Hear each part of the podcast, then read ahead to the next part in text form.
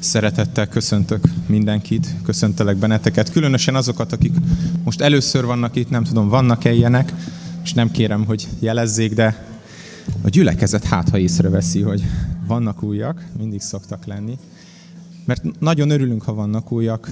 Eszünkbe, hogy, eszünkbe jut, hogy milyen volt, amikor mi jöttünk először. Talán lehet, hogy eszetekbe jut. Kicsit félve, mi, mi is fog itt történni. Megnyugtatlak benneteket, hogy az Úr Jézus fog szólni, és vele lehet találkozni, szeretnénk őt dicsérni, szeretnénk imában eléjönni. Fogom ezt most tenni, és utána dicsérjük az Urat. Úr Jézus, köszönjük, hogy Te látsz, látsz minket. Látod a szívünket, és köszönjük, hogy fordulhatunk hozzá. Te vagy a mennyei orvos, Te vagy a gyógyító. Lehet megsebzetten jöttünk ide, lehet, hogy félelmekkel, de azzal reménységgel jöttünk oda, ide, hogy Te tudsz valamit kezdeni velünk, és mutasd meg a Te dicsőségedet. Mutasd meg nekünk mai napon. Ámen. Még annyit hadd mondjak el az első ének előtt, hogy uh, lakiteleken, most amikor volt a klub, akkor egy olyan uh, mókát találtam ki, hogy gyerekeknek adtam egy nyalókát, egy nagyon finom nyalókát,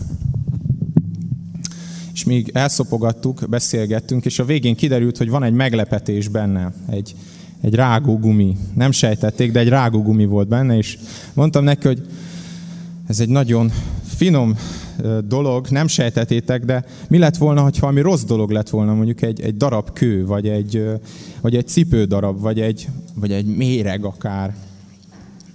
Hát mi ilyenek vagyunk, hogy, hogy nem tudjuk, hogy mi van belül, és olyanok vagyunk, mint ez a nyalóka, nagyon finom kívülről, de Isten látja a mi szívünket, és mondtam nekik, hát a Biblia azt, azt mondja, hogy minnyáján védkeztek, és hiába, hiába vagyunk az Isten dicsőségének. Én, én így jöttem ide, hogy, hogy nem, nem tudok jó lenni.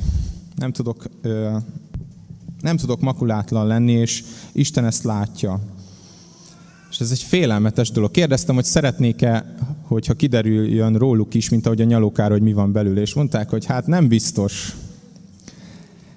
Viszont van egy örömhír, hogy, hogy Isten, amikor látja, akkor ott tud valamit tenni, tud, meg tudja változtatni, ami rossz belül. És egy bátorítás, Ézsaiás könyve írja, könyvében lehet olvasni, rám figyeljetek a föld legvégéről, és megszabadultok, mert én vagyok az Isten, nincsen más. Nézz az Úr a nagy hittel.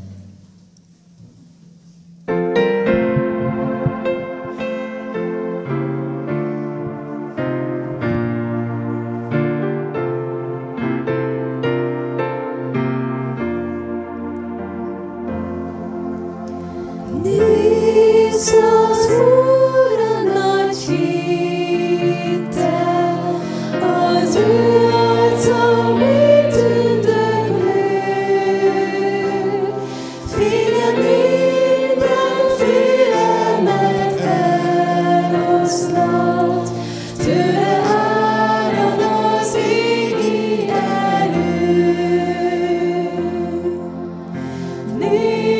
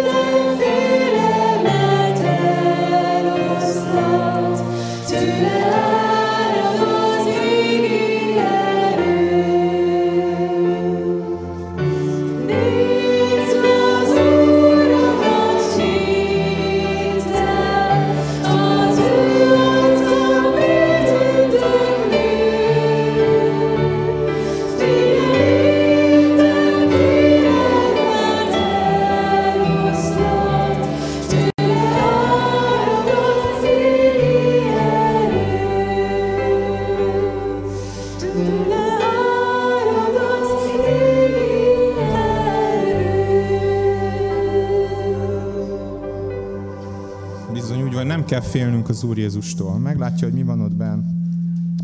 Ő szeretettel néz meg. Megesik a szíve rajtunk, megesik a szíve rajtad is. Zsoltárok könyvében lehet azt olvasni, 103. Zsoltárban.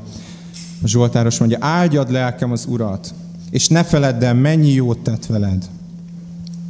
Tudjátok, nem csak testi bajokból tud gyógyítani az Úr, hanem a bűnt meg tudja bocsátani. Így folytatja. Ő megbocsátja minden bűnödet, meggyógyítja minden betegségedet, megváltja életedet a sírtól, szeretettel és irgalommal koronáz meg.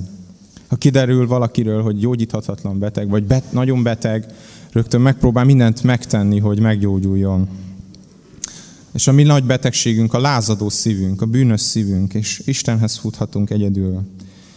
Őről mondja tovább az igen, nem védkeink szerint bánik velünk, nem bűneink szerint fizet nekünk. Mert amilyen magasan van az ég a föld fölött, olyan nagy a szeretet a félő, az őt félők iránt. Amilyen messze van a napkelet napnyugattól, olyan messze veti el védkeinket.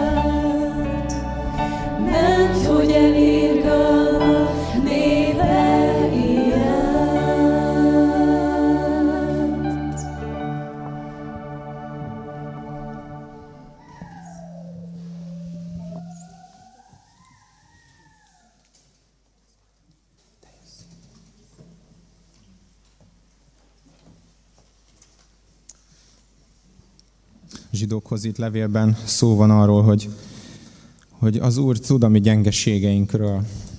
Teljesen együtt tud velünk érezni. Megindul a mi erőtlenségeinken. Hozzánk hasonlóan kísért és szenvedett mindenben, kivéve a bűnt. Ezért fogjuk énekelni, hogy nincsen hozzád fogható, nincsen senki hozzád fogható. Eljött erre a földre, de semmi köze nem volt a bűnhöz, egész odáig még föl nem ment a keresztre. Elvette a bűneinket, és arra biztat minket az ige, hogy járuljunk bizalommal a kegyelem trónusához, hogy irgalmat nyerjünk és kegyelmet találjunk, amikor segítségre van szükségünk. Lehet, hogy most fogalmazódott benned, hogy segítségre van szükség. Mondhatod, hogy térdet hajtasz előtte. Az egész szívedet leteszed, teljes szívből.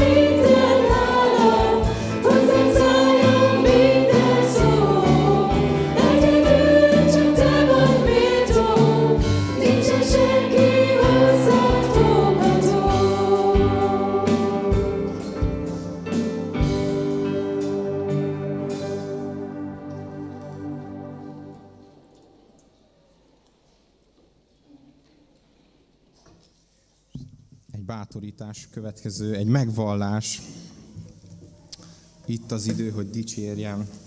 Áldom az Urat, mert jó.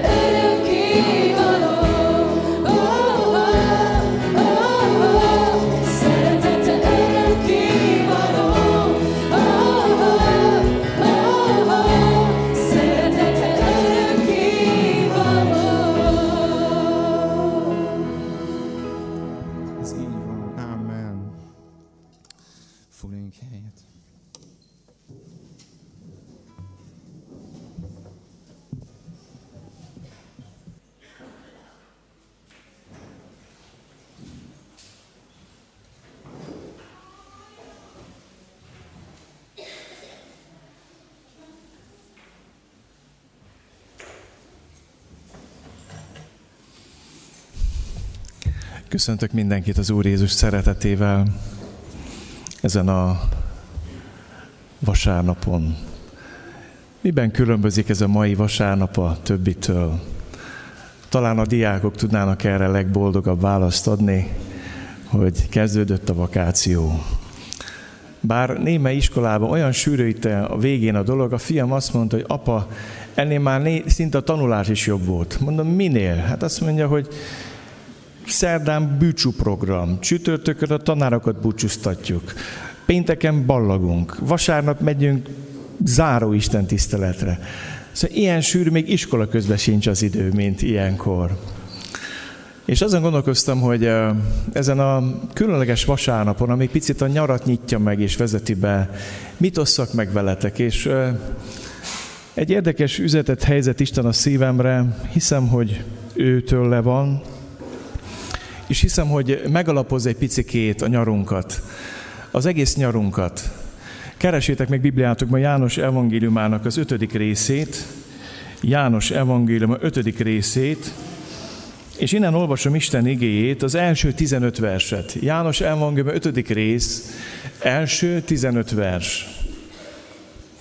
Ülve hallgassuk az igét most, mivel az előbb álltunk, de nyitott szívvel. János evangélium ötödik rész, első 15 vers. Ezek után ünnepük volt a zsidóknak, és felment Jézus Jeruzsálembe. Jeruzsálemben a Jú kapunál van egy medence, amelyet Héberő Betesdának neveznek. Ennek öt oszlopcsarnoka van. A betegek, vakok, sánták, sorvadásosak tömege feküdt ezekben, és várták a víz megmozdulását, mert az Úr angyala időközönként leszállt a medencére, és felkavarta vizet. Aki elsőnek lépett bele a víz felkavarása után, egészséges lett, bármilyen betegségben is szenvedett. Volt ott egy ember, aki 38 éves szenvedett betegségében. Amikor látta Jézus, hogy ott fekszik, és megtudta, hogy már milyen hosszú ideje, megkérdezte tőle, akarsz-e meggyógyulni? A beteg így válaszolt neki, Uram, nincs emberem, hogy amint felkavarodik a víz, beemeljen a medencébe, amíg én odaérek, más lép belőttem. Jézus ezt mondta neki, kelj fel, vedd az ágyadat, és járj. És azonnal meggyógyult ez az ember, felvette az ágyát, és járt. Aznap pedig szombat volt. A zsidók ekkor így szóltak a meggyógyított emberhez. Szombat van, nem szabad felvenned az ágyadat. Ő így válaszolt nekik. Aki meggyógyított, az mondta nekem, vedd az ágyadat és járj. Megkérdezték tőle, ki az az ember, aki azt mondta neked, hogy vedd fel és járj? De a meggyógyított ember nem tudta, hogy ki az. Mert Jézus félrehúzódott, amit az ott tartózkodó sokaság miatt. Ezek után találkozott vele Jézus a templomban, és ezt mondta neki, éme meggyógyultál, többé ne védkezz, hogy valami rosszabb ne történjék veled. Elment az ember, és megmondta a zsidóknak, hogy Jézus az, aki meggyógyította. Gyertek, imádkozzunk!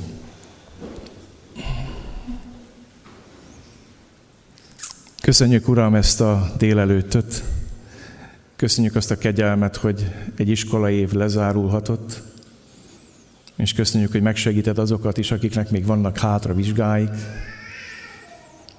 Köszönjük, hogy megnyithatunk egy ilyen nyári időszakot a gyülekezetünkbe, és köszönjük, hogy azt mondtad, hogy a te atyád mindez ideig munkálkodik, te is munkálkodsz. Köszönjük, hogy a nyár az nem a szórakozásról szól, hanem a pihenésről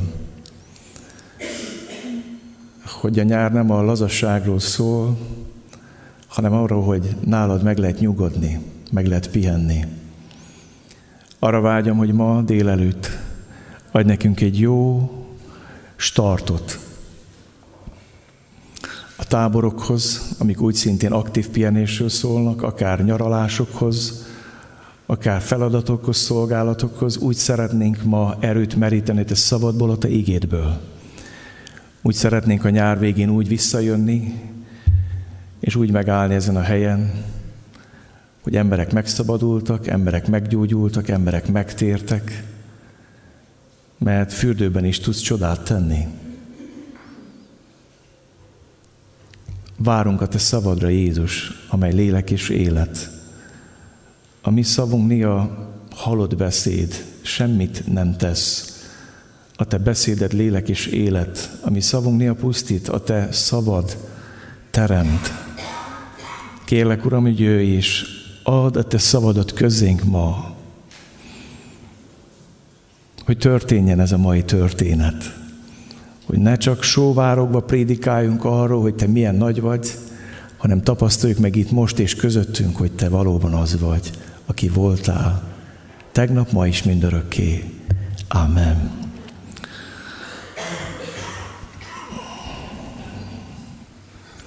Az elmúlt ima éjszakánk is arról szólt, hogy imádkoztunk a nyári programokért. Öt gyülekezeti táborunk lesz, és lesz egy hatodik tábor, amiben csak részt vesznek tőlünk egy komolyabb csoport Németországba, egy németországi ranger táborba. Azért a táborét is sokat imádkozom, hogy akik innen mennek, Isten gyújtson tüzet bennük, akit kell, az gyógyítson, újítson meg, elevenítsen meg.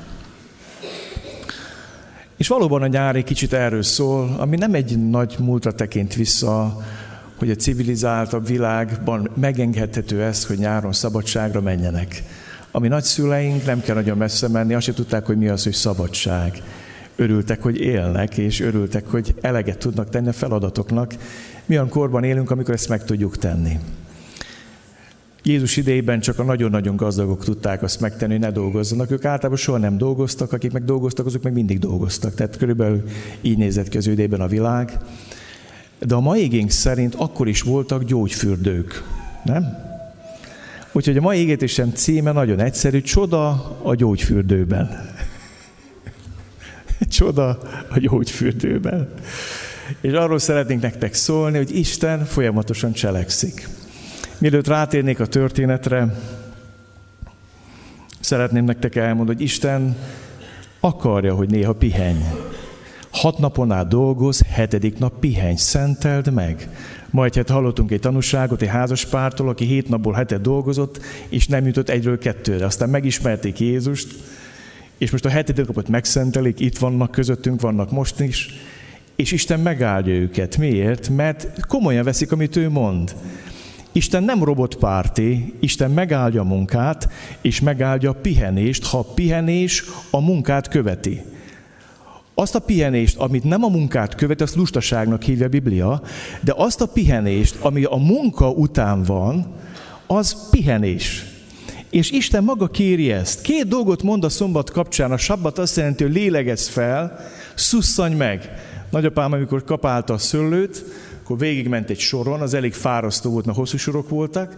A sor végén mindig megállt, megtámaszkodott a kapár, mai napig hallom, hogy, hogy veszi a levegőt, kicsit zilálva, és pihen, és nézi azt a sort, és gyönyörködik abba, hogy milyen jó, hogy ez már tiszta, nem gazos.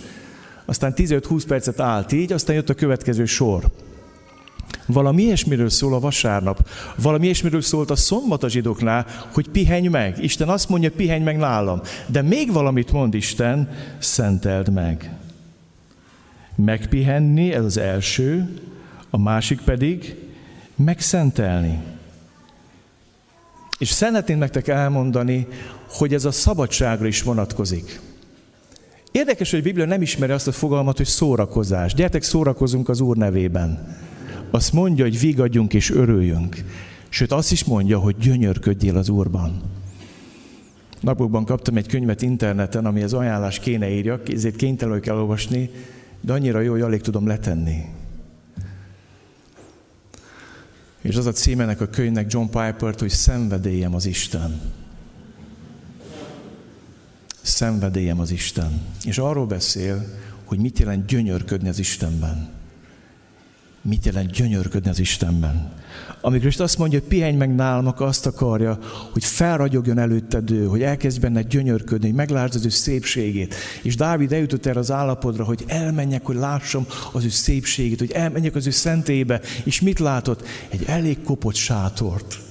És érdekes, hogy Dávid túllátott a szent sátoron, és meglátta az Isten dicsőségét, és gyönyörködött Istenben.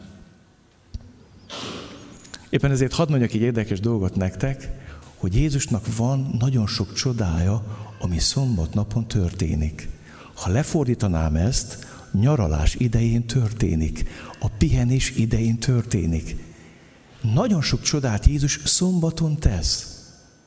Mert azt mondta, az én atyám munkálkodik, én is munkálkodom. Úgyhogy ez elég abszurd lenne, ha azt mondanád, hogy Istenem, most szabadságon vagyok, úgyhogy most nincs időm megtérni, mert szabadságon vagyok, nincs időm meggyógyulni, nincs időm megszabadulni, nincs időm, Uram, rád, mert most én lazulok. Érted?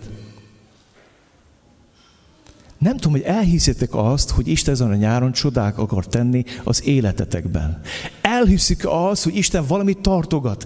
Így készülünk-e mondjuk nyaralási, mi is elvonulunk 7-8 napra a családdal, egy pihenésre, és ahogy, ahogy gondolkoztam az égen, az volt bennem, hogy Uram, miért megyek el, mit akarok? Még téged is kizárva pihenni, szórakozni, lazulni, vagy szeretnék téged tényleg gyógyulni. Tudod, mit mond ma Jézus neked? A vakáció első napján. Jöjjetek én hozzám minnyájan, akik megfáradtatok, és megterheltettetek. És megnyugvást, azt mondja, Károly, nyugalmat találtok a ti lelketeknek. Kedveseim, a, szabads, a, ne, a nyugalmat nem a szabadság hozza el, a nyugalmat Jézus hozza el. Az ő jelenléte, az ő gyógyítása. Jöjjetek én hozzám minnyán, akik megfáradtatok és megterheltettetek. És az a vágy van bennem, hogy ezeken a nyári táborokban Isten lelke áradjon ki, és akinek gyógyulni kell, gyógyuljon meg, akinek szabadulni kell, szabaduljon meg, akinek megtérni kell, térjen meg. Mert a Biblia ismeri ezt a fogalmat, hogy nyugalom. Nyugalom. Azt mondja Dávid, csak Istenben nyugszik meg az én lelkem. Tőle kapok segítséget. Ő az én kőszálam és szabadítom, erős váram, nem ingadozom sokáig. Csak Istenben nyugszik meg az én lelkem. És azon gondolkoztam, hogy Uram, így készülök arra 7-8 napra, hogy veled szeretnék találkozni, a te szeretet, jelentedbe szeretném bevezetni a családomat. Így készülök erre, hogy azt mondom, Uram, most szabadságon vagyok, most nincs időm rád.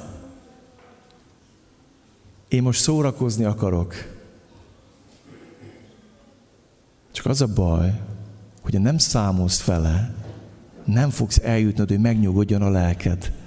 És eltelhet úgy a nyár, hogy nem kaptál nyugalmat. A Biblia beszél majd arról a nyugalomról, be fogunk majd menni. Ő éppen azért dolgozik még szombaton is Isten, hogy neked megnyugvást adjon a lelkednek. És azért vagy ma itt, mert ter van veled. Hadd hozzak három példát a Bibliában, amit Jézus szombaton tett. Van egy elszáradt kezű férfi, akinek jobb keze száradt el, elsorvat, letapadt, mondhatnánk így is. És így jár évek óta zsinagógába. És mindenki tudják, hogy az a, az a szárazkarú, nem, nem mondok nevet, nehogy valakinek a nevét mondjam. És Jézus meglátja. És azt kérdezi, szabad-e szombatnapon jót vagy te, rosszat tenni, gyógyítani? Csönd. És azt mondja, állj a középre. És azt mondja, nyújts ki a kezed. És azt mondja az ége, hogy miközben kinyújtotta kezét, meggyógyult. Nem azt mondja, hogy meggyógyított Jézus, és kinyújtotta kezét, hanem engedelmeskedett Jézusnak, és miközben kinyújtotta kezét, meggyógyult. Annyira vágyom. És az igaz azt mondja, megteltek esztelen dűvel és haraggal, mert mindez Jézus szombaton tette. Van egy asszony, akiről azt olvasok a Bibliában, hogy a betegség lelke 18 éve lakott benne, és annyira meggörnyedt, hogy nem volt képes felegyenesedni. És így teltek el a nyarai is. Így teltek a szombatok, amikor Isten szabadításra emlékeztek meg, és ment görnyete az asszony, és Jézus oda ment hozzá, és Ábrámnak ezt a lányát, aki 18 éve fogva tartott az ördög, feloldotta. És az a nő, aki 18 évig a földet nézte, és nem tudott az emberek szemébe nézni, csak felegyenesedik. És az első, akinek az arcát látja az Úr Jézus. Ezt is szombatnapon tette Jézus. És képzétek el, a mai csodát is szombatnapon tette. Jókapu Jeruzsálemnek többféle időben több, több kapuja volt. Neémiás idejében tíz kapuja volt, volt amikor kilenc, volt amikor tizenegy. Jézus idejében létezett egy olyan kapu, amit úgy hívnak a Jókapu, és a Jókapu mellett a városon kívül volt egy medence, egy nagy medence. Betesdának hívták és mivel gyógyulások történtek ebben a vízben, ebben a medencében, építettek rá öt hatalmas oszlopcsarnokot. A régészek megtalálták ezt a helyet, nagyon sokan bántani szokták az ateisták, mondják, hogy nem találtuk meg a Betesdát, ez is csak egy kamu, nem igaz. Aztán kivették a legújabb Bibliákból azt is, hogy, hogy az angyal felkavart a vizet, mert ez túl hihetetlen, és ami hihetetlen, azzal nem akarunk számolni csak az, amit emberek meg tudunk magyarázni. És a Biblia arról beszél, van egy Betesda hely, ahova építettek öt oszlopcsarnokot. Annyira igaz ez, hadd mondjam nektek, hogy a Hadrianus császár, amikor megtudta, hogy létezik ez a gyógyfürdő, Eklepszionnak a templomát odaépítette a fürdőre. És a régészek nagyon sokáig azért nem találták meg, mert le kellett ássanak a templom falai mentén, még mélyebbre, nagyon mélyre le kellett menjenek, hogy megtalálják a Betesda fürdőnek a nyomait, és megtalálják az oszlopcsarnokok maradványait. Úgy volt kialakítva, hogy volt öt, öt oszlopcsarnoka, és ezt úgy képzétek, hogy a vulgat azt mondja portikosz, az azt jelenti, hogy egy nagy kőboltívből épültek ezek a csarnokok azért, hogy száraz, árnyékot tartó hely legyen a betegek számára. Tudjátok, ő palesztini, nagyon meleg vidék, nagyon-nagyon forró a nyár, és építettek ilyen nagy kő oszlopcsarnokokat, boltíveket, ami alá be tudtak húzódni. A kő az nagyon jól tudja, az ár nem csak árnyékot tart, hanem kellemes hűvöst is ad. És már ez a hely maga kellemes volt a betegeknek. De az hír lett erről a helyről, hogy időközönként Isten angyala felkavarja vizet, és aki elsőnek lép be a vízbe, bármilyen betegsége van, meggyógyul. Hangsúlyozom, bármilyen betegsége van, meggyógyul. Az a nagy kérdés, hogy miért nevezték ezt a helyet Betesdának. Betesda azt jelenti bait, vagy bét, azt jelenti, hogy ház. Tezda azt jelenti, hogy írgalom, könyörület, kegyelem. A Betesda azt jelenti, hogy írgalom, könyörület, háza. Irgalom, könyörület, kegyelem háza. És bizonyára azért adták ezt a nevet ennek a helynek, mert bármilyen beteg volt, meggyógyulhatott, ha elsőnek lépett be a vízbe. Aztán azért is adták ezt a nevet ennek a helynek, mert nem számított, hogy milyen gazdag, milyen szegény, milyen művelt, pogány, zsidó, milyen nemzetiségű, milyen, milyen fajú, teljesen mindegy, hogy Afrikából érkezett, vagy Ázsiából, vagy Európából, bárhonnan érkezett, bárki meggyógyulhatott bármilyen betegségből. És hogyha nem számított az, hogy mennyi pénzed van, mennyit tudsz fizetni, mi, akkor, akkor ez kegyelem, ez irgalom. Ha bármilyen bajból meg lehetett szabadulni bárkinek, ez azt jelenti, hogy ez egy kegyelem helye, az irgalom helye, a könyörület helye. És mi mindannyian vágyunk erre, hogy a családjainkban, a házasságainkban, a gyülekezeteink egy ilyen hely legyenek. Arra vágyunk, hogy ne a társadalmi státuszunk, a képzettségünk, a fizetőkészségünk, a szépségünk, a karrierünk, a teljesítményünk alapján ítélnek meg. Az ember lelke vágyik, sóvárog az írgalomra, kegyelemre, könyörületre, ami arról szól, nem sajnálkozásról szól, hanem arról szól, hogy hozzáférhetsz Isten áldásaihoz személyválogatás nélkül. És a jó hírem az, hogy a Golgotai kereszten három nyelvre volt írva az, hogy ime a zsidó királya. Három nyelven. Isten mindenki számára hozzáférhetővé tette a gyógyulás helyét, a szabadulás helyét, a megtisztulás helyét. A Golgotai kereszt az egész világnak szól. Jézus áldozat az egész világnak szól. Nem számít, hogy milyen bajból jössz, milyen betegségből, milyen nyomorúságból, milyen megkötözöttségből, milyen háttérből. Az Isten végtelenül szeret téged. Betesda, ahol fellélegezhetsz, ahol meggyógyulhatsz, ahol felszabadulhatsz, ahol megszabadulhatsz. És szeretném azt nektek elmondani, hogy ami ez az ember hozzányúl, az mindig tönkre megy. Ha hozzányúlunk az Isten irgalmához és kegyelméhez, ha teszünk hozzá, vagy veszünk el belőle, az már nem az. Ha hozzányúlunk az irgalom házához, az az irgalmatlanság helye lesz. Ha hozzányúlunk a könyörület házához, abból a könyörtelenség helye lesz. Ha hozzányúlunk a kegyelemhez, abból a kegyetlenség helye lesz. Az irgalom és könyörület háza teljesítmény házává válik. Akár veszünk el a kegyelemből, és olcsó kegyelmet hirdetünk az embereknek, és azt mondjuk, hogy teljesen mindegy, hogy mi vagy, ki vagy, nem kell tenned semmit, Isten csak szeret, nem kell megtérned, nem kell megbánod, nem kell elfordulni a bűneitől, nem kell szakítanod a bűneiddel, csak egyből lép be az örömbe, és ennyi az egész. Ez meggyalázás a kegyelemnek. De amikor akadályokat gördítünk az emberek elé, emberi elvárásokat, akkor megjelenik a könyörültelenség, az irgalmatlanság, a kegyetlenség. És mikor gyülekezeten belül neheztelünk egymásra, és nem engedjük el a sérelmeinket, és nem tudunk túllépni, és azon keresztül nézzük egymást, akkor a könyörtelenség helyvé válik Isten háza. Amikor elfelejtjük, hogy mennyit engedett el nekünk az Isten, és mi be akarjuk hajtani máson azt, amit Isten rajtunk nem hajtott be, akkor kegyetlenség házává tesszük otthonunkat, családunkat, gyülekezetünket, könyörtelenség, irgalmatlanság, kegyetlenség. Ami az ember hozzányúl, azt elrontja. És betesdezé vált. És betesde csak akkor válik betesdáva újra, ha Jézus bemegy oda.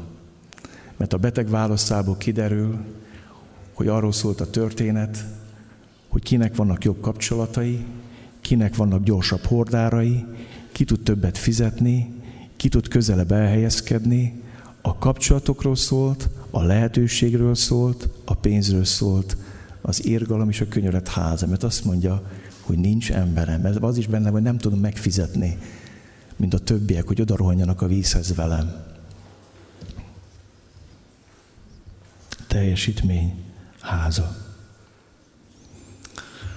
Az a kérdés is föltevődött bennem, hogy miért olyan kínosan akarják ezt kihagyni, hogy az angyal felkavarta, és miért akarja az ember megmagyarázni, az, hogy hát nem kell ilyesmikre gondolni, hogy angyal kavart. Ez egy egyszerű gyógyfürdő volt, és kész. Néha bugyogott a víz, aki bement, azt hitte, hogy meggyógyul. Ezt mondják a tudósok.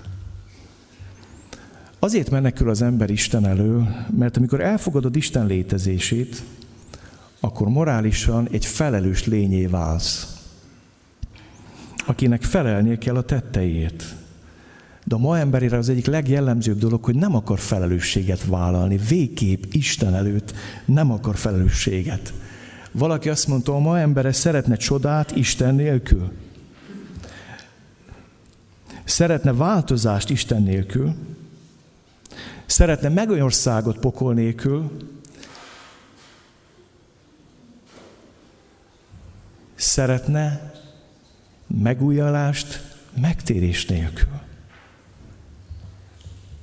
De ez a kettő együtt jár. Nem lehet külön választani, lehet azt mondani nekem csak az egyik kell a kettőből. És ahhoz, hogy a gyülekezetünk betesdává váljon, az mindennél nagyobb szükségünk van, hogy Jézus itt legyen minden alkalommal, és ő cselekedjen. Ha betesdá betorzul, minden szolgálat, minden misszió, minden gyülekezet betorzul, ha Jézus nem jelenik meg az ő irgalma, kegyelme, könyörülete nem jelenik meg. És szeretnénk most tovább menni szólni erről az emberről, aki ott fekszik, nagy bajban, és két dolgot tud meg róla Jézus. Nézzétek meg, mit olvastunk itt az igében. Azt olvastuk, amikor látta Jézus, hogy ott fekszik, és tudta, hogy már milyen hosszú ideje. Nagyon megérint ez a két szó, látta és tudta. Jézus bemegy erre a helyre szombatnapon, nem mindenki gyógyít meg, nem üvölti el magát, hogy gyerekek, ma gyógyít összevetel lesz, hanem megkeresi azt az embert, aki a legnagyobb bajban van. Nem 38 éves, 38 éve beteg. 38 év hozzá van szögezve a matracához, a nyoszójájához, az ágyához, nem tud róla fölkelni. 38 éve, nem tudni, hogy hány éves, de ennyi ideje beteg. És Jézus látja és tudja. És ez, amit nagyon szeretnék a szívedre kötni evangéliumként ma, hogy Jézus ma látja és tudja, hogy mibe vagy. Ő lát téged, és tud rólad. És azt is tudja, hogy mennyi ideje vagy abban a helyzetben vagy. És az a nagy kérdés, hogy mit akar Jézus tenni. És az is nagy kérdés, hogy hogyan teszi, és erről szeretnék most nektek szólni, ezt szeretném kibontani a gyógyulásnak a folyamatát, mert Isten ezáltal akar tanítani minket ezen a délelőttön. Jézus látta és tudta, 38 éve beteg. Nem tudom, van-e köztetek olyan, aki 38 éve küzd valamilyen betegséggel folyamatosan. Nem kérem, hogy jelenkezzen. 38 év, az majdnem négy évtized. Hozzá lehet szokni ehhez a helyzethez. Hozzá lehet szokni. Ez olyan, mint hogy én tíz éves korom óta folyamatosan beteg lennék. Döbbenetes. És elmegy az irgalom házába gyógyulni. És Jézus hozzá megy ez a beteghez, látja és tudja, hogy mibe van. És mit várnánk? Tudjátok, mit várnánk? Hogy oda megy, és mit csinál? Mondjuk ki. Meggyógyítja. Nem? Nem? Hát figyelj, aki ennyi ide beteg, ott mit lehet tenni? Amilyen gyorsan csak lehet, gyógyítani.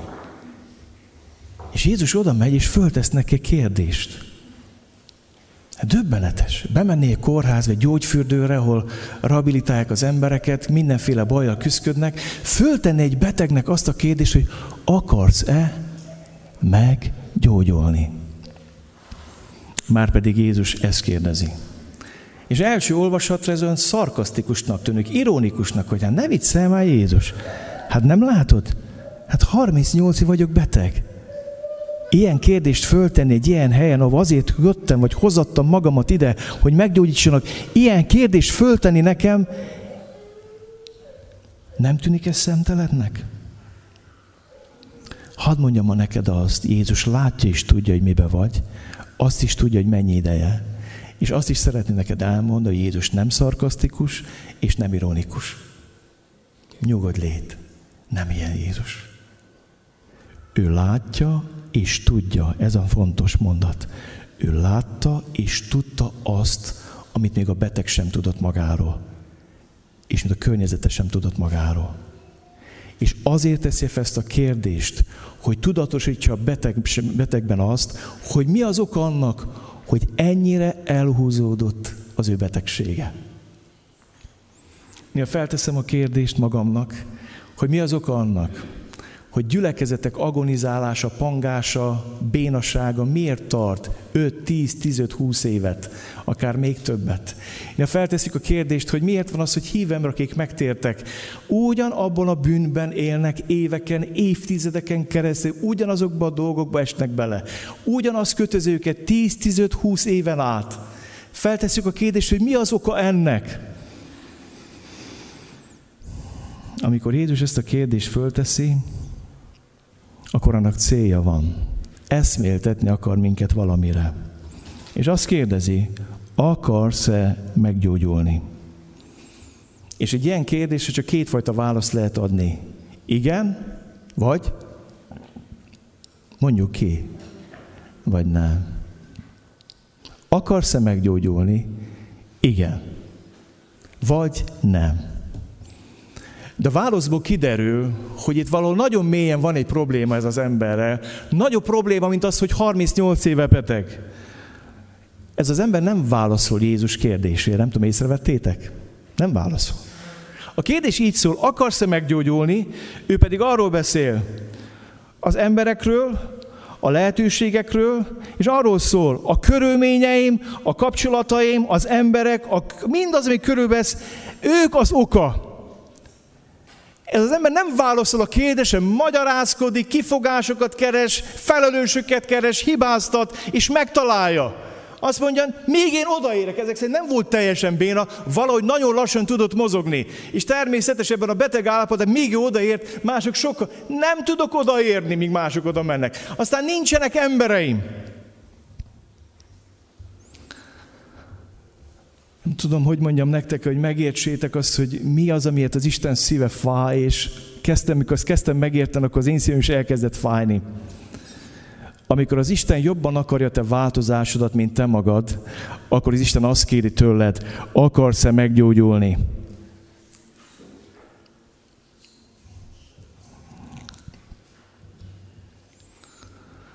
Marjola is elmesélhetném nektek, hogy hányszor, hányszor átéljük azt lelki gondozások során, hogy mi jobban akarjuk a lelki változását, mint ő.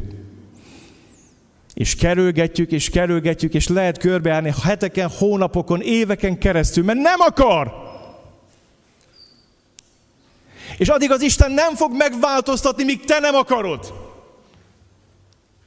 De Uram, küldj valami angyalt, meg kavarja meg a vizet, meg Uram, hozd el a régi ébredések nagy idejét, csak éneken változzak mikor házasságokon kéne segíteni, és te jobban szeretnéd, hogy meggyógyuljon a házasság, mint ő, mert ő nem akarja. Úgy tesz, mint akarná, de nem akarja. Isten azt kérdi, akarsz-e meggyógyulni? És nem azért teszi, mert szinikus, nem azért, mert szarkasztikus, hanem azért, mert szeret, mert tudja, hogy valamit neked is tenned kell. És sok ember életében azért húzódnak el szenvedélyek, betegségek, megkötöttségek, mert nem igazán akar belőle kijönni, mert megszoktad, mert jó ebben lenni.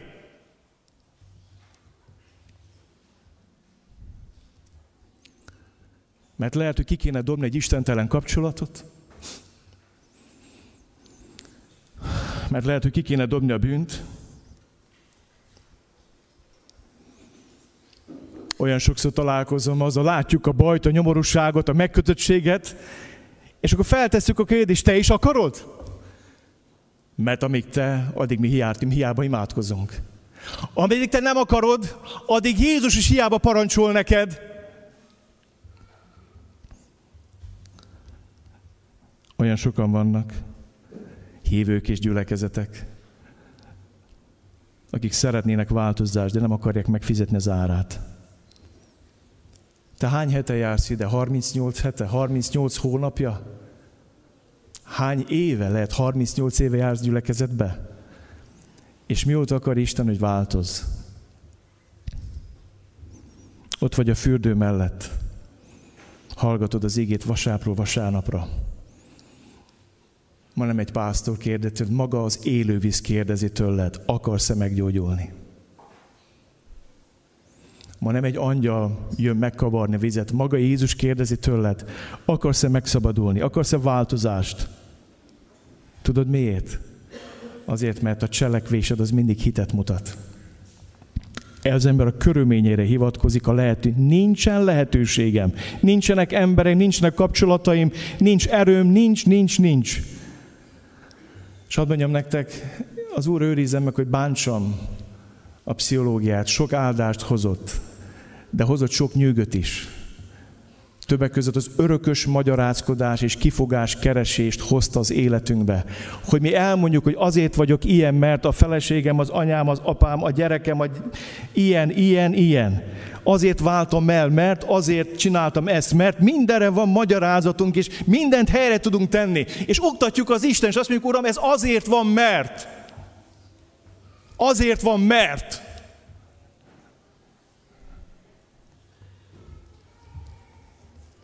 Jézus már nem azt kérdezi, hogy milyen kifogásaid vannak. Nem is azt kérdezi, hogy milyen lehetőségeid vannak. Egy dolgot kérdez. Akarsz-e meggyógyulni? A beteg a segítség hiányára hivatkozik, a beteg a lehetőségek hiányára hivatkozik, a beteg a körülményekre hivatkozik, az angyal túl ritkán jön, és van egy probléma. Nem néz Istenre.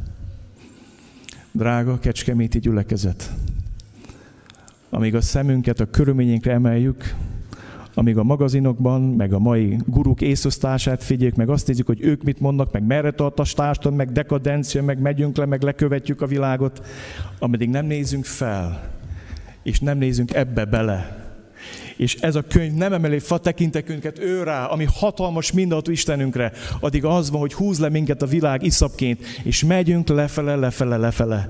És a Biblia azt mondja, a világ szerinti szomorúság halált nemz, de az Isten szerinti szomorúság megbánhatatlan megtérés szerez az üdvösségre. Az Isten szerinti szomorúságot öröm követi, szabadulás követi, gyógyulás követi. A világ szerinti szomorúságot még nagyobb betegség, még nagyobb szomorúság, még nagyobb apátia követi.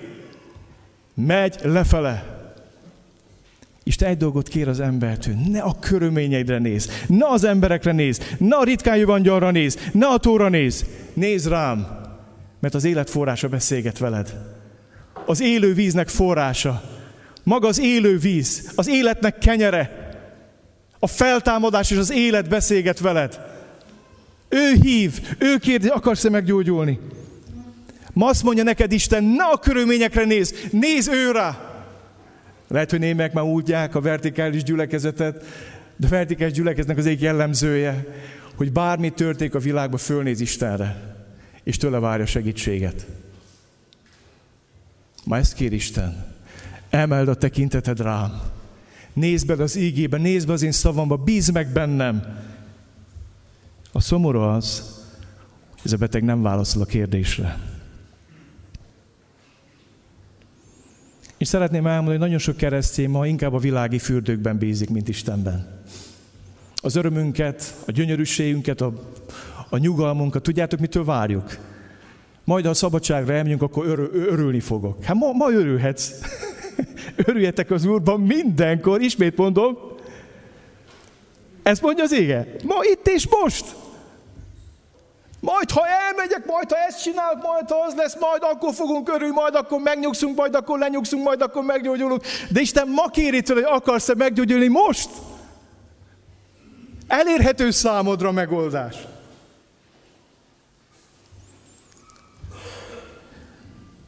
Hadd mondjam azt, a gyógyulás nem kezdődik addig el, amíg ki nem gyógyulunk, vagy fogyunk a mentegetőzésből, a magyarázkodásból és a hibás keresésből. A gyógyulás az mindig akkor kezdődik a szívünkben, amikor ezeket magunk mögött hagyjuk, és fölemeljük a tekintetünket Jézusra. Jézus ez a kérdés azt akarja, hogy nézz ide. Kénytelen ránézni, fekszik, Jézus szól hozzá, és neki mondja azt, amit mond.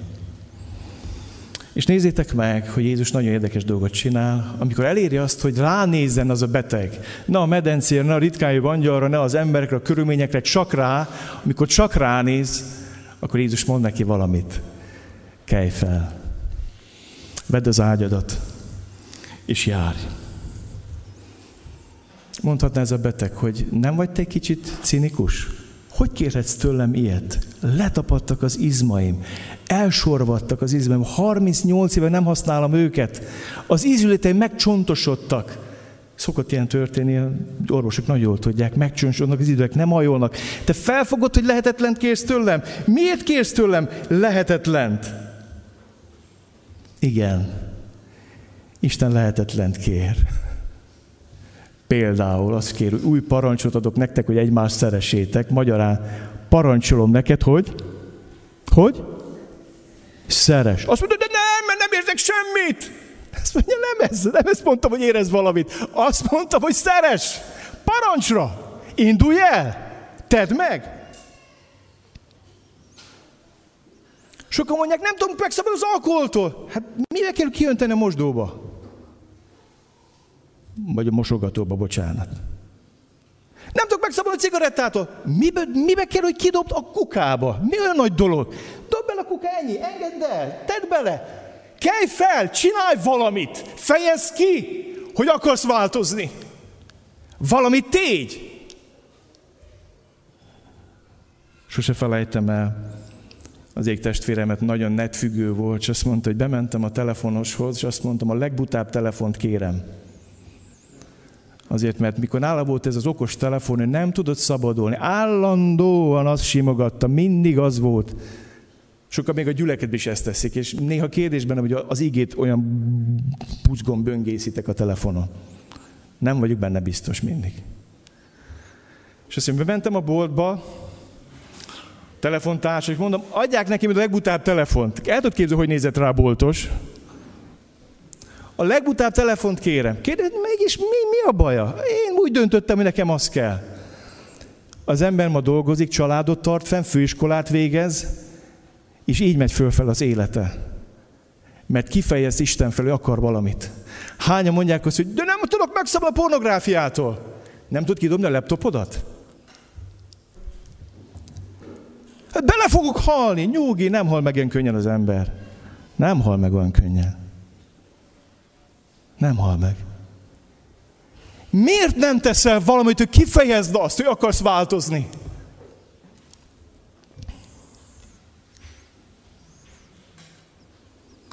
Mondj a felesleges dolgaidról, gazdag ifjú. Hát nem, nem. Azt nem. Kelj fel. Fejezd ki. Szakíts. Dob ki dolgokat az életedből. Fejezd ki az Isten felé és magad felé, hogy tényleg komolyan gondolod azt, amit szeretnél.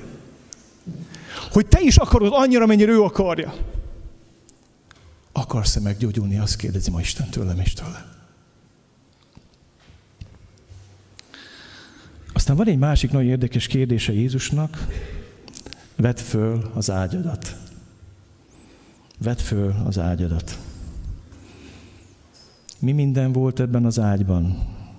A magyarázkodás, az önsajnálat, a tehetetlenség, a vádaskodás tetves matraca. És tudjátok, hogy hányan feküsznek ezeken? Azért vagyok ilyen, mert erre predestinált a környezetem, nem is tehetek mást. Az emberek elhagytak, nincs emberem. Mindig arról prédikálnak, mikor az igét veszik, hogy nincs emberem, testvérek, legyünk emberei a, a 35 éves betegnek. Ugye mindig er, erről a történet. De mind próbálhatsz embere lenni, ha ő nem akar onnan fölkelni. Maximum komfortosabbá teheted a matracát. Kelj fel, vöd fel a te ágyadat. Ez azt jelenti, hogy menj el onnan. Vogd az önsajnálatot, a magyarázkodást, a kifogasást, a védekezést, a vádakozást, a tehetetlenkedést. Fogd és vedd el. Miért kell fölvenni a matracot? Miért? Azért, mert az ember, ha nem veszi föl, előbb-utóbb vissza fog rá feküdni. Van egy szomorú statisztika, mi szerint átlag statisztika kereszténységen belül, hogy azok az emberek, akik ma megtérnek és bemerítkéznek nagy örömmel és eufóriával, most nem kecskemét átlagot mondom, általában az átlagot mondom, fele visszatér a múltjához. Fele megmaradt Krisztus követőnek, miért? Mert fölgöngyölítette a múltját, és azt mondta, hogy fölveszem, és oda többet vissza nem megyek. De nagyon sokan ezt nem teszik meg.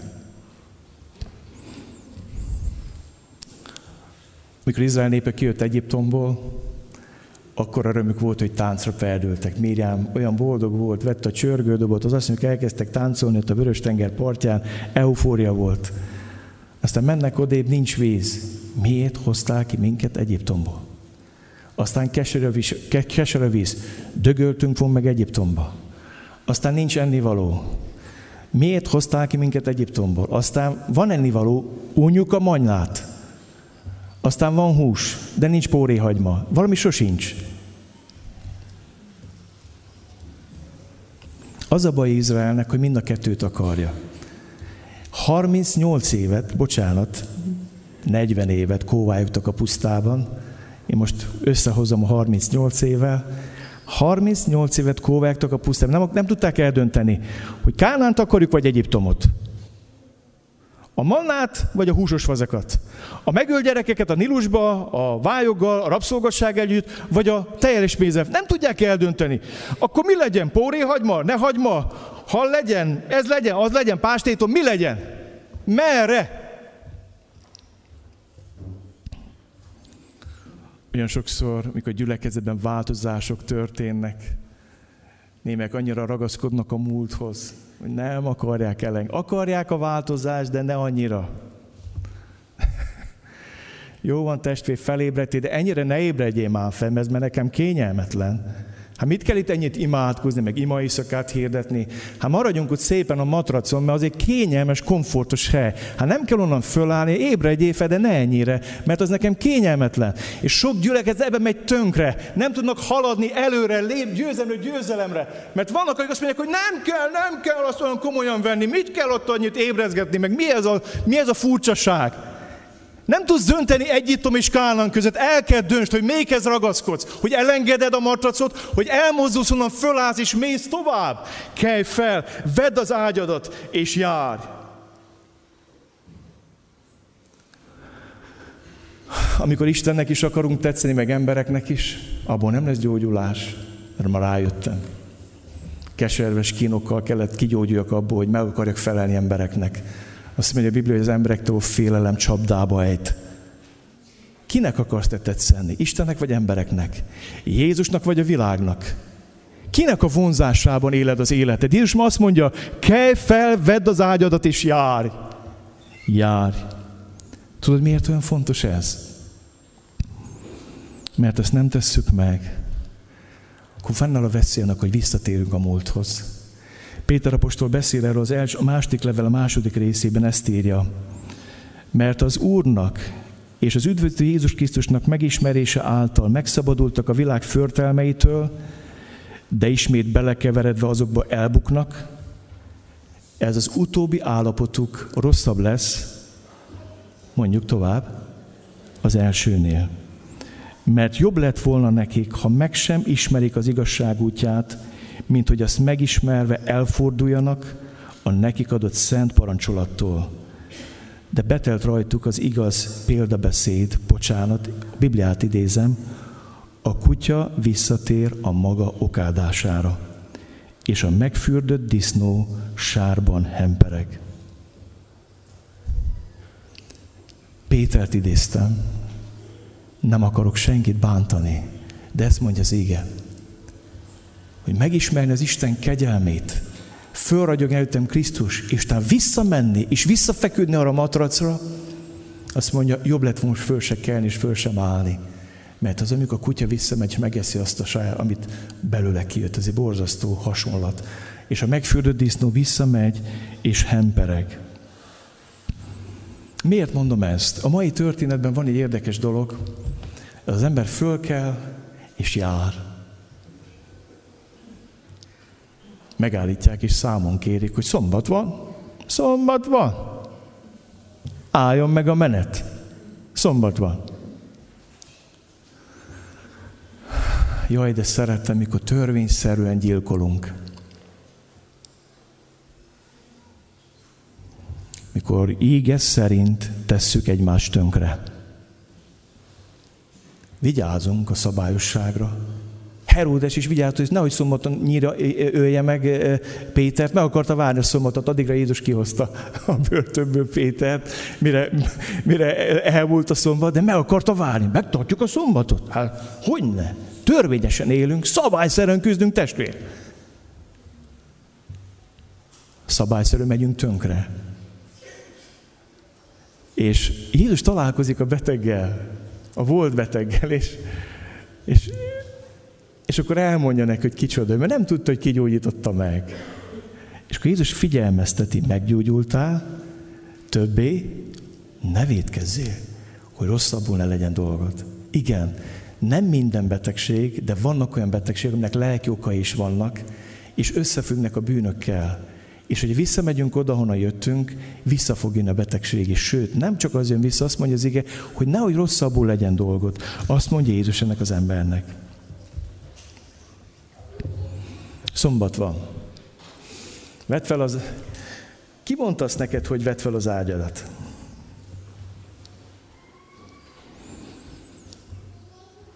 Olyan döbbenetes ez a mai ége, hogy ezek az emberek ennyire vakok. Nem tudnak örülni a meggyógyultal. Jézus azt mondja, kelj fel, vedd az ágyadat, járj. Állj meg, le az ágyat, feküdj! Pont a fordítottja. Többenetes.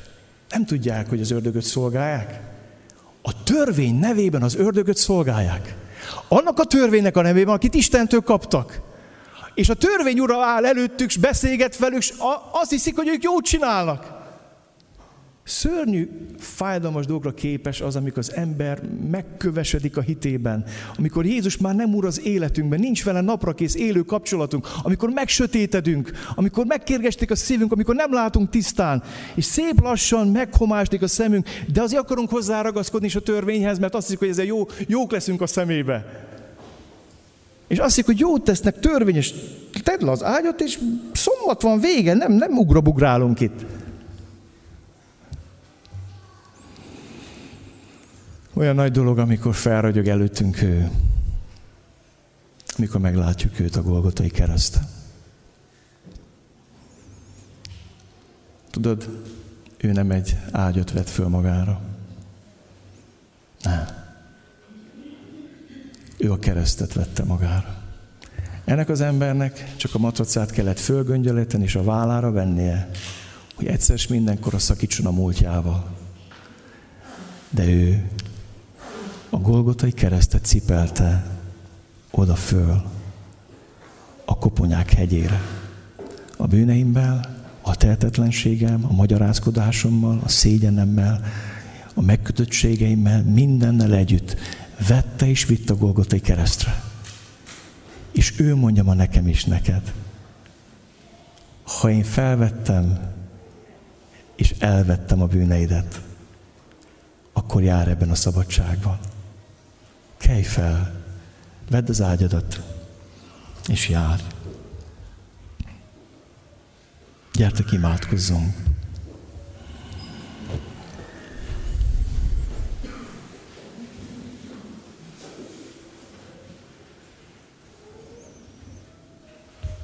Nem tudom, hány napja, hány hete, hány hónapja, hány éve,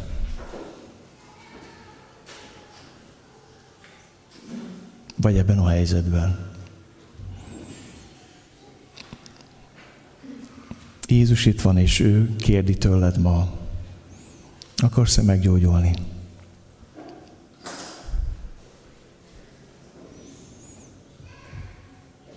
És lehet, hogy benned is ott van a magyarázkodás, a kifogások, nincs emberem, a körülmények, azt mondja, ne, ne ezekre nézz, nézz rám. Újból kérdi, akarsz-e meggyógyulni? És parancsol, és azt mondja, kelj fel, tégy valamit, tégy valamit, tégy valamit.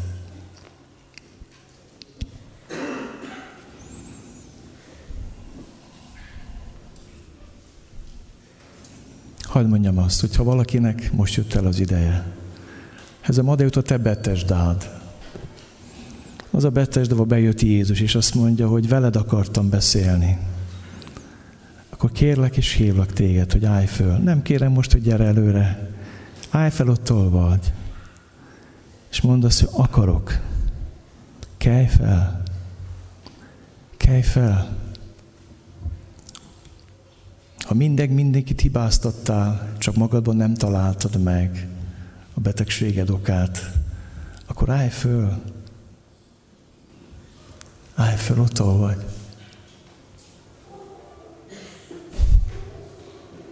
Van-e más, akit Isten hív ma szabadulásra, gyógyulásra?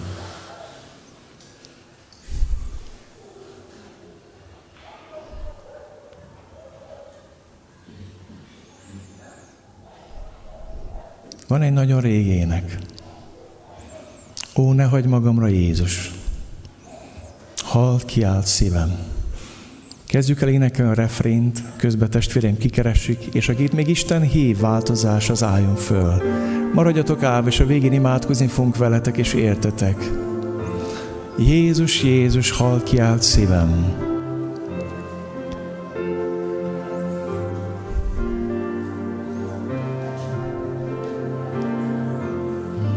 Kicsit lassabban fogjuk énekelni. Jézus, Jézus, halt kiált szívem,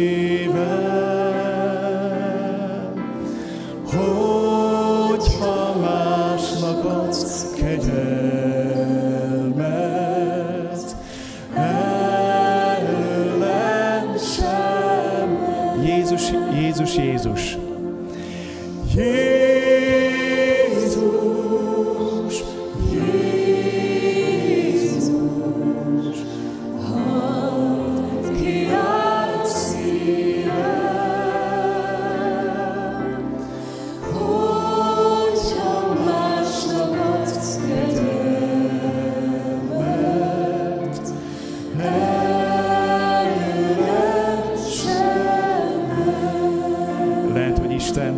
hív a megkeményedésedből, az istentelenségedből, a hitetlenségedből. Ha van még más, akit Isten hív, kérlek, hogy állj fel ott, vagy, és mondd, hogy Uram, jövök. Azt kérted, hogy keljek fel, jövök. Ó, ne hagyd magamra, Jézus. Ó, ne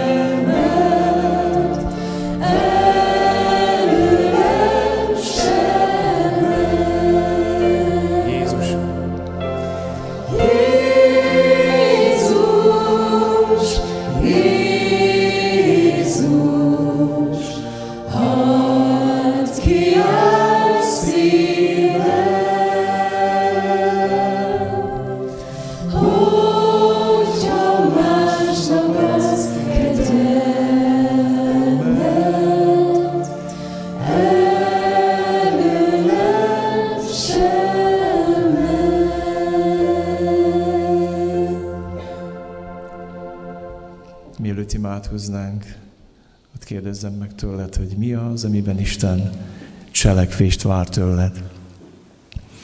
Mit kéne kidobni, mit kéne elhagyni, mit kéne félbehagyni, megszakítani. Volt valaki, aki a munkahelyet cserélt, hogy megmentse a házasságát.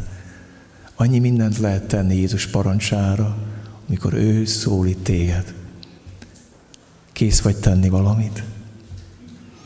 Gyertek, most imádkozunk előbb így kettessével, hármassal, és a végén majd imádkozom hangosan.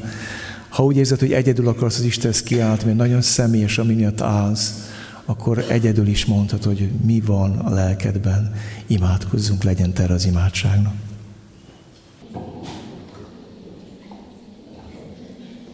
Olyan jó azt tudni, Úr Jézus, hogy itt vagy. Hallod a szívünket. Néha szánk mást mond, mint a szívünk, de most szeretnénk volna azt elmondani, amit a szívünk kiállt. Köszönöm, Uram, mindazokat, akik fölálltak az előző percekben, akár lent a teremben, akár fönn a karzaton. Ismered a fájdalmaikat, a keserűségeiket, ismered a tehetetlenségüket, ismered a bénultságukat, Ismered mindazt, ami oda szegezte őket, Uram, az élet eh, eh, matracához, ágyához. Uram, nekem is voltak ilyenek, amiket az előbb itt le kellett tennem, meg kellett valljak neked, Uram. Köszönöm, hogy ma is föl tudsz állítani minket talpra, dicsőítelek téged ezért. Kérlek, hogy nyújts köte kezedet rájuk, Úr Jézus. Kérlek, Uram, hogy hadd hallják meg a hitnek a beszédét, amit Te mondasz, hogy kelj fel, és köszönjük, hogy amikor ezt te mondod, abban teremtő erő van, mert te ugyanaz az íge, ugyanaz a logosz vagy, aki azt mondtad, hogy legyen világosság, és lett világosság. És ha te azt mondod ma nekünk, hogy kelj fel, akkor az erőt is megadod hozzá. És szeretnénk rád nézni, szeretnénk nem a körülményeinkre nézni. Nem, Uram, szeretnénk rád emelni a tekintetünket. Kérlek, Uram, hogy hoz radikális változást mindazok életében, akik fölálltak. Hoz szabadulást, gyógyulást, az Úr Jézus dicsőségére a Te nevedben, Atyám. Amen. Lesz most egy ének, és utána majd e, egy speciális idő következik, kérlek. Zoltán vezet. Az ige bátorít, hív segítségül a nyomorúság idején, és én megszabadítalak, és te dicsőítesz engem. A sötétségből a fényre emelsz. foglaljunk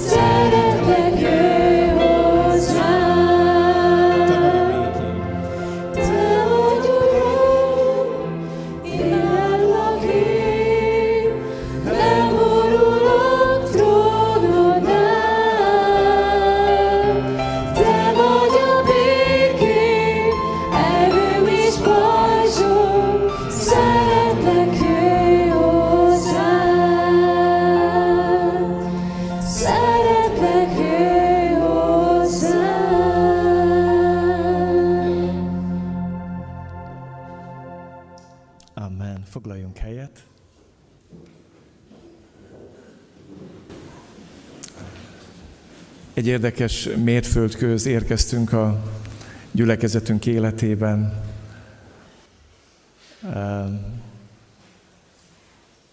Hosszú évekkel ezelőtt kértem meg, vagy kértük meg az előjárók a Szórád Mártát, hogy vállalja el az épület gondnokság feladatát, felelősségét. Bizonyára sokan tudjátok, meg sokan nem tudjátok, hogy ő volt az, amikor az imáz épült, a belső építészként tervezte az imáz belsejét, és mindent megtett azért, hogy az épület is ő rámutasson, ő dicsőítse. És úgy gondoltuk, hogy akkor rá bízzuk, hogy ilyen szempontos odafigyeljen az épületre. Gyere Márta, kérlek ide előre. És eh, hát Márta elérkezett egy nagyon fontos határhoz az életéből, nyugdíjas korba érkezett, és Géza, téged is hívlak szeretett, hogy jeltek mind a ketten. És hát nyilván mi nem ma tudtuk ezt meg, hogy Mártának az életében ez elérkezett, hanem tudtuk ezt már hónapokkal ezelőtt is, imádkoztunk, kerestük Isten vezetését, akaratát, hogy hogyan legyen tovább. És nagyon nagy hálával szeretnénk most először megköszönni Istennek azt az időt, amit Márta itt töltött ilyen módon a gyülekezetünkben. Itt szolgált sokat, előtte is már, csak folytatta úgymond teljes munkában az elmúlt években. És szeretnénk hálát adni Istennek, érted? Imádkozni fogunk. Ugyanakkor tudtuk azt, hogy nem lehet úgy csinálni, hogy valaki elmegy, és aztán utána egy nagy vákum marad, hanem szükség lesz valaki, aki folytatja ezt. És Isten előtt megnyugodva, és Isten itt a hálában mondhatom azt nektek, hogy a Nagy Géza testvérünk, aki egyébként felavatott diakonus a gyülekezetünkbe, megtaláltuk azt az embert, aki folytatja ezt a szolgálatot, még más szolgálatokkal is kiegészülve, és mind a kettőkét fogunk imádkozni. Ezért hálátunk egyrészt az elmúlt évekért. Isten áldását, oltalmát kérjük a Márta életére, másrészt szeretnénk imádkozni Gézáért, hogy az Úr áldjon meg, és erősítsen meg téged. Kedves Márta, gondoltam, milyen égét olvasok neked. A Máté evangéliumából a hegyi beszéd olvasom az égét, mert kapcsolódik az a kis ajándékhoz, amit neked szeretnék adni. Így szól ez az ége Máté evangélium 5. részéből. Ti vagytok a világ világossága, nem rejthető el a hegyen épült város. Lámpás sem azért gyújtanak, hogy a vék alá tegyék, hanem a lámpatartóra, hogy világítson mindenkinek a házban. Úgy ragyogjon a ti világosságotok az emberek előtt, hogy lássák jó cselekeideteket, és dicsőítsék a ti mennyei atyátokat. Az, hogy az embernek van munkahelye, és hogy annak az ideje lejár, az egy dolog. De az Istentől kapott elhívás, a tanítványságra, Jézus követésére, annak nincs vége. Abból nem lehet nyugdíjba menni. És Jézus arra hív, hogy ahogy gondoskodtál arra, hogy az imaház rendben legyen, tiszta legyen, hogy ragyogjon. Az, azért imádkoztunk minden hétfőn ebbe a kis csapatba, hogy Uram, úgy szeretnénk, hogyha az épület is téged dicsőítene, az udvar is téged dicsőítene, mindaz, ami itt van, az rád mutatna. És azt is elárulom nektek, hogy az itt dolgozókkal rendszeresen szoktunk imádkozni a gyülekezetért, az időve emberekért. Kértem tőlük többször, miközben takarítanak, gondolnak azokra, akik ott fognak ülni azokban a padakban, és így könyörögjenek értetek. És egyetlen vágyunk, hogy ragyogjon az ő világossága. És a, a, az ap, ap, apró Tamás fafaragó testvérünk jó voltából egy fa metszetet szeretnék neked adni, ami az imaházról szól. És van nekünk egy esti képünk az imaházról, és a Tamás úgy döntött, hogy ez, ez így lesz megjelenítve, hogy ragyognak az ablakok, a világosság árad ki belőle. Úgy szeretném ezt mindannyiukatoknak mutatni, felmutatni, és kérni azt tőletek, hogy, hogy annyira vágyunk arra, hogy ilyen legyen az imaházunk. Ne csak úgy, hogy meggyújtjuk a, villanyokat itt, hanem az emberek, akik ide jönnek, test lámpás a a te szemed tiszta, az egész tested világos lesz. Ilyenek legyünk, hogy ragyogjon Isten világossága. Ezt szeretnék neked átadni szeretettel, és megkérem Pap Géza testvéremet és Antal Lászlót, mint egy gyülekezet vénét, hogy jöjjenek és előbb imádkozzanak a Mártaért, adjunk érte hálát, majd utána Gézáit is fogunk imádkozni.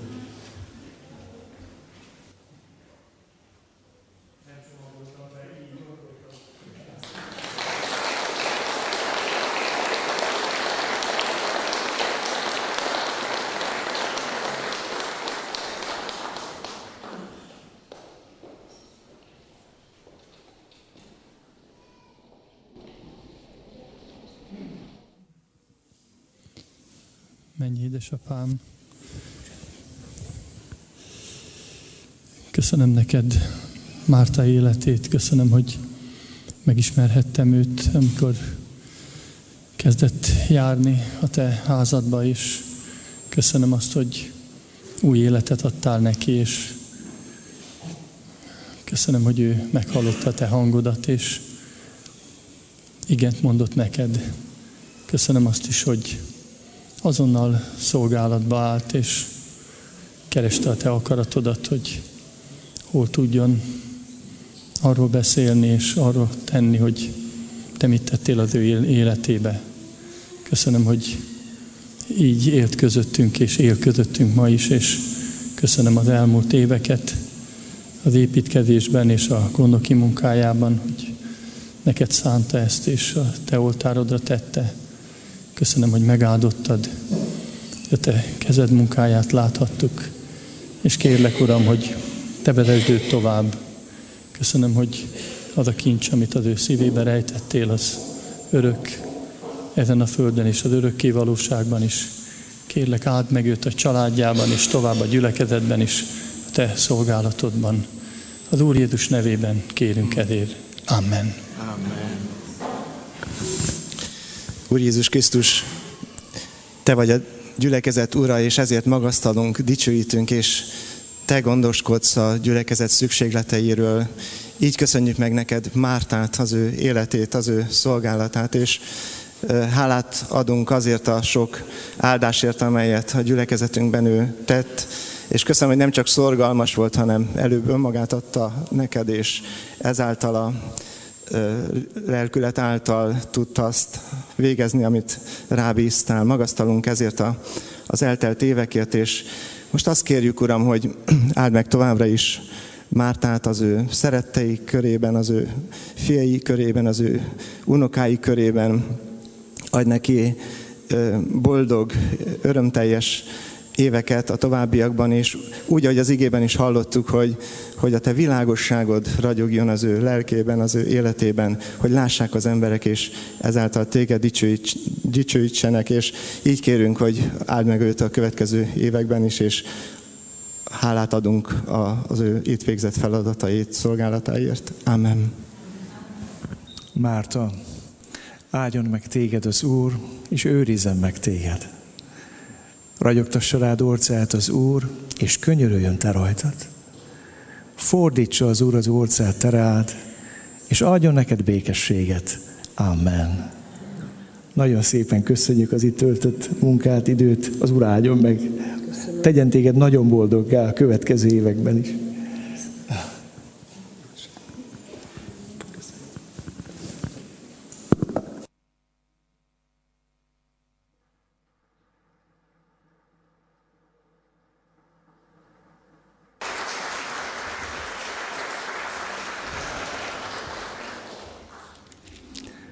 Hát Gézának is szánok valami ígét, ajándékot még nem, de, de, de, de ígét azt szeretnék olvasni neked, Géza testvérem.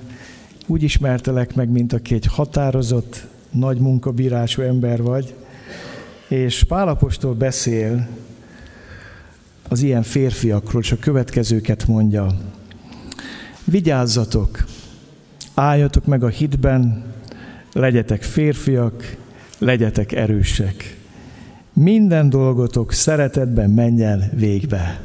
Azt kívánom, Géza, hogy ez jellemezze a te szolgálatodat, mint diakónusét is, mert nem csak fizikai, hanem szellemi felelősséged is van itt a jövőben, és ajándék helyett neked felelősséget adok helyett. egy kulcsobot, de megnyugtatlak, ez nem olyan nagy. Nem régen református gyülekezetben szolgáltam, és a lelkész, mikor elővette a kulcsomóját, hát azt mondta nekem, hogy mikor ezt látta valaki, azt hitt, hogy börtönőr vagyok. hát ez egy sokkal kisebb, elég jól meg van oldva a gyülekezet zárhatósága. Most szeretnénk érted imádkozni, Géza, hogy áldjon meg az Úr téged ebben a szolgálatban. Kérlek, hogy gyere ide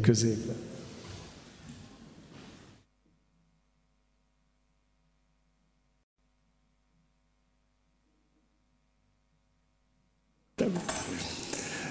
Mennyi atyám, köszönöm neked Géza testvéremet. Köszönöm, hogy kipróbált embered ő. Áldunk téged azért, hogy amikor az imáz épült, eh, olyan sokat szolgált itt, és eh, gyakorlati munkákat végzett. Köszönjük, Uram, az ő ajándékait, az ő elhívását, az mindazt, amit tőled kapott. Köszönjük, Uram, a diakóniáról kirendelését, és hogy megáldod őt ebben a minőségben is. Uram, kérlek, hogy áld meg őt, áld meg a rábízottakat, add, hogy a te szereteteddel, határozottsággal tudja őket vezetni, terelni, és add, hogy mindaz, amit tesz, és amit tesznek itt az imaháznál, az téged dicsőítsen. Amen. Mennyi édesapám, én is köszönöm neked, Gézát, köszönöm, hogy elhívtad őt, és olyan régóta szolgál téged.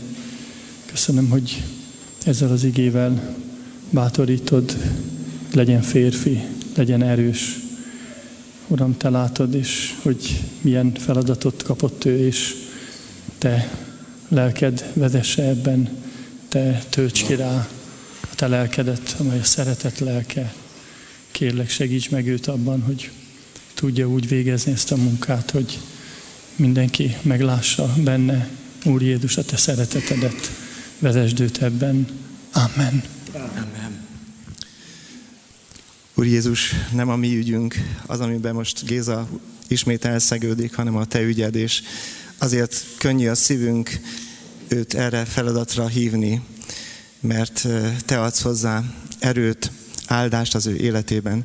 Könyörgünk is, hogy tedd meg, és hatalmazd fel őt a te szent lelked örömével, erejével, békességével és áldásával ebben a munkában. Kérünk az Úr Jézus nevében. Amen. Amen. És mivel a kulcsokat Márta tisztelt összegondosan, kérlek, hogy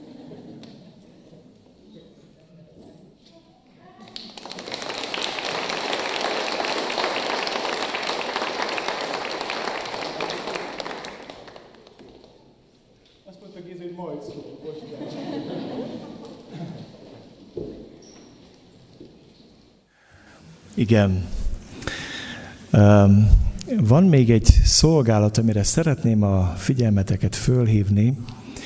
Az a kérdésem, István, hogy egy hét múlva lehetne bizonyságot tenni? Most egy picit csúsztunk az időben, eh, akkor lesz egy, akkor hirdetni való éppen azért, akkor már az egy hétre készüljetek. Hadd mondjam, hogy a Macsár István és a Kis Tessa fognak már az egy hétre a kék nevelési programról, jól tudom, eh, szólni. Pálhegyi Ferenc testvérünknek van egy lánya, Krisztina, aki nagyon jó gyereknevelési programot vezet az egész országban, és ősztől itt fog beindulni a gyülekezetünkbe egy ilyen program, már az egy hét erről halunk bizonyságtevéseket és csak akkor kérem a hirdetést a családos tábort illetően.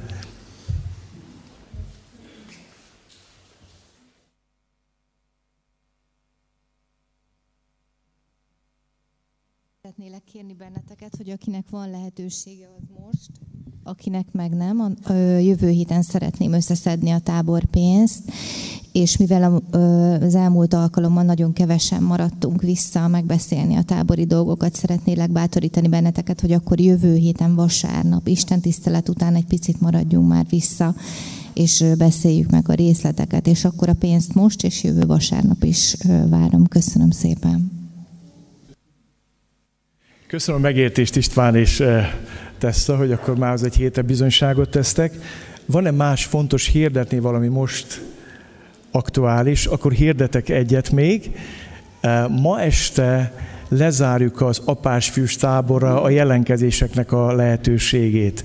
Tehát, hogyha valaki még szeretne jelentkezni apás-fiús táborba, hangsúlyozom, jöhetnek fiúk édesapjuk nélkül is, tehát, hogyha van olyan, akinek netán meghalt az apukája, vagy elváltak a szülei is, nem tud az apukája jönni, bátorítom, hogy jelenkezhet.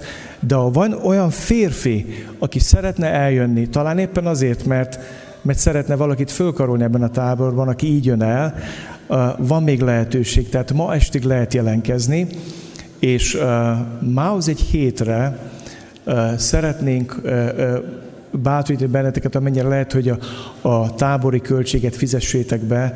15 ezer forint per fő a tábori költség. Reméljük, hogy sikerül ebből kihozni, ha nem, akkor majd kitalálunk valamit, de, de ennyit hirdetek most, tehát 15 ezer forint, és majd a részleteket majd mondom. Jelenkezni a Vajda Kornélnál lehet, kérlek Kornél, hogy állj föl, hogyha valaki nem ismerne és szeretne, tehát Kornélnál lehet, és aztán majd interneten minden hasznos infóval ellátunk benneteket, ami a tábort illeti. Lesz most egy dicsőítési blokkunk még, magasztaljuk az Urat, jó? És ez alatt az idő alatt anyagövönk és szolgáljuk az Urat, mi ezt Isten tiszteletnek tartjuk, amikor ezzel is hozzá tudunk járulni Isten országához. Ha valaki így szeretné őt imádni, van rá lehetősége. Gyülekezben az adakozás önkéntes, senki számára nem kötelező.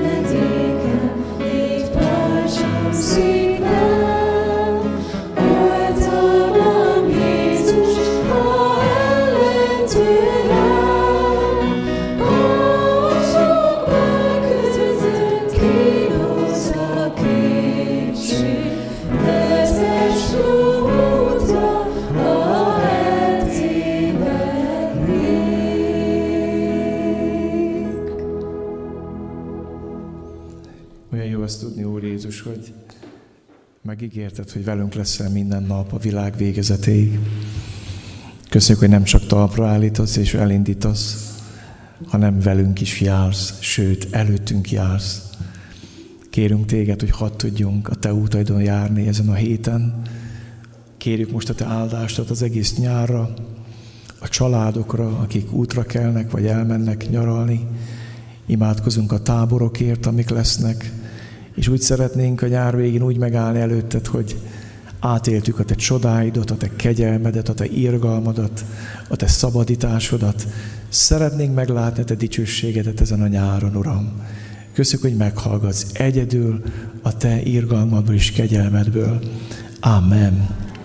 Foglaljatok helyet, egyetlen egy dolgot szeretnék még hirdetni nektek.